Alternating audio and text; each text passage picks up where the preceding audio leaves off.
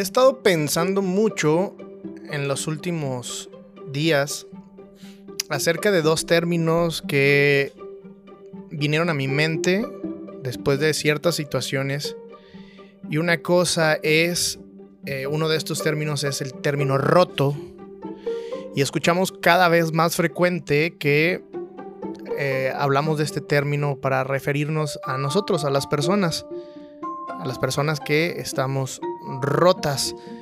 Pero también hay otro término que parece muy similar, pero conforme han pasado los días he podido descubrir que son distintos, y es el término quebrantado. Eh, en esencia parece que son muy similares. Eh, obviamente quise darme la tarea de averiguar cuál era la diferencia entre uno y otro y pues fue sorprendente.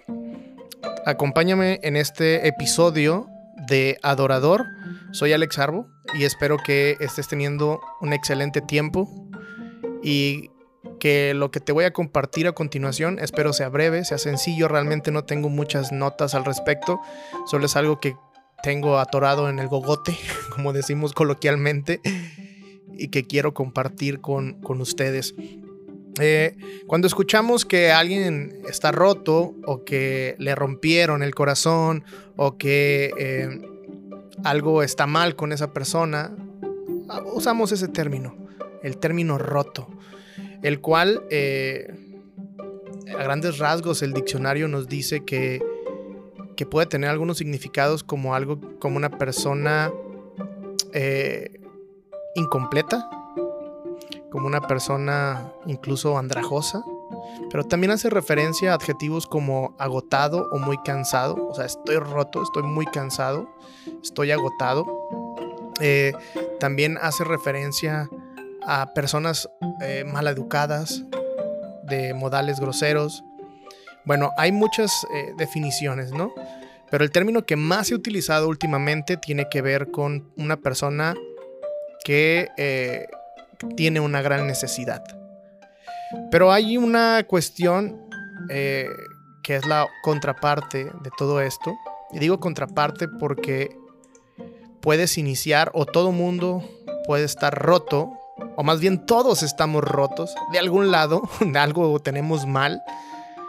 Pero viene la parte del quebrantado y el quebrantamiento. Eh, el quebrantamiento tiene la particularidad o la diferencia de que a lo roto, de que hay un reconocimiento de ayuda. Es decir, el roto puede vivir toda la vida siendo una persona así, porque ignora que necesita ayuda, ignora quizá que está roto y puede sentirse completo, pero en realidad va por la vida siendo una persona tóxica, que es otro término muy común recientemente, o puede ir por la vida siendo una persona que lastima, que daña y nunca darse cuenta de ello y quizás está tan ensoberbecido y piensa es que así soy yo y así me tienen que aceptar y va da, no sé. Sin embargo, el quebrantado entiende que es roto entiende que algo está mal, entiende que hace daño, entiende que hay situaciones en su vida que, que necesitan la intervención de alguien para ayudarlo. Y hoy, esta mañana, pensaba en cómo pasar de ser un roto a ser un quebrantado. Y si nos vamos a, a la escritura, eh, hay muchos versículos que nos hablan sobre el quebrantamiento. Pero en esencia quiero enfocarme en esto del quebrantamiento como el reconocimiento de un roto de la necesidad de Dios. Esa es la pequeña diferencia, pero muy, muy, muy significativa. El roto cree que no necesita nada nadie, mucho menos que necesita a Dios. Pero el quebrantado va cada día ante la presencia de Dios, reconociendo su necesidad y busca que Dios cubra esa necesidad. Reconoce, se humilla delante de Dios, dándole a entender, haciéndole saber a Dios que no tiene el control y que necesita cederlo a Él. Es una pequeña diferencia, ¿no? Porque podríamos decir que ambas personas, tanto el roto como el quebrantado, pues están hechos pedazos. Pero el roto se queda como está. E intenta humanamente quizá agarrar esos pedacitos y, tratar de parapetar algo y, y seguir adelante. Pero el quebrantado, el quebrantado se rinde. El quebrantado va ante la presencia de Dios y dice, yo no puedo más. Yo no tengo control de esto. Y cede el control al que todo lo puede, que es Dios. ¿Podrías pensar una vez, un día quizá, donde sentiste que tu corazón se rompió? ¿Sentiste que, uff, algo pasó? Yo tengo muy presente hace unos meses atrás, eh, nuestra familia perdió, perdimos a nuestra mamá y a la primera persona a la que le avisan para decirle la noticia de que ella había fallecido es a mí.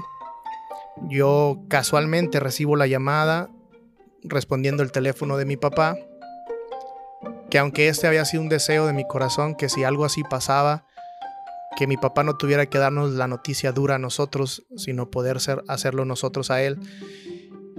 Y pues Dios concedió esa petición de alguna forma. Entonces yo recibo la llamada y me dicen que mi mamá había fallecido. Y creo que fue la primera vez en mucho tiempo que no sentía que algo se rompía dentro de mí. Y e inmediatamente lo que hice fue, le informé a mi papá que venía junto a mí en el carro, pero inmediatamente alcé mis ojos y mi voz al cielo y dije gracias Señor. Y creo que esa ruptura de corazón, sentí como se me partió el corazón en ese momento, eh, se volvió en, en lugar de ser algo roto, que pudo haberme hecho mal, que pudo haberme deprimido, que pudo haberme destrozado. Eh, digo, no es que no me duela, no es que no la extrañe, ¿no? Pero el acto de reconocer que había dejado todo en manos de Dios hizo que en lugar de ser una persona rota o con el corazón roto, me convirtiera en una persona quebrantada. Y Dios hizo cosas o está haciendo cosas maravillosas. Porque entendí que la única forma en la que yo podía sobrellevar mi situación era reconociendo mi incapacidad de sobrellevarla.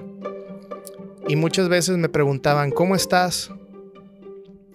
Y yo contestaba, estoy bien, estoy tranquilo, confío en Dios. Hay una tormenta alrededor de mi barco, pero yo decidí subir a Jesús a mi barco y darle el timón. Y eso me tiene en paz. Y volviendo al tema central, todos podemos estar rotos, pero muy pocos tomamos la decisión de pasar del roto al quebrantado. Y la única diferencia entre eso es reconocer nuestra incapacidad para sanarnos por nuestra propia cuenta. Y cuando tú le pides a Dios que haga algo, lo hace. Pero además de hacerlo, también lo que provoca es que a veces no recoge los pedazos. Hace una nueva criatura de ti. A veces pedimos que que las cosas sigan igual. Que él haga algo, pero que todo siga, eh, que siga igual, que nos vuelva a como estábamos antes, antes de estar rotos, antes de sentirnos mal.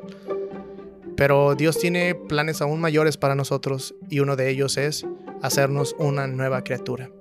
Y el asunto de todo esto es que es una práctica que tiene que hacerse todos los días. Todos los días nos es necesario reconocer que no podemos y ponernos en presencia de Dios quebrantados para que Él pueda hacer algo en nosotros. De lo contrario, difícilmente surgirán cambios, porque hay soberbia, porque hay orgullo, porque hay un pensamiento de autosuficiencia. Y bueno, es solo un pensamiento que tenía, si te das cuenta no es muy profundo, pero la verdad es que solamente pensaba esto, que quiero dejar de vivir siendo un roto para pasar el resto de mi vida siendo un quebrantado, permitiendo a Dios que haga su obra todos los días en mi vida. Gracias por escuchar. Nos escuchamos en la próxima. Ánimo.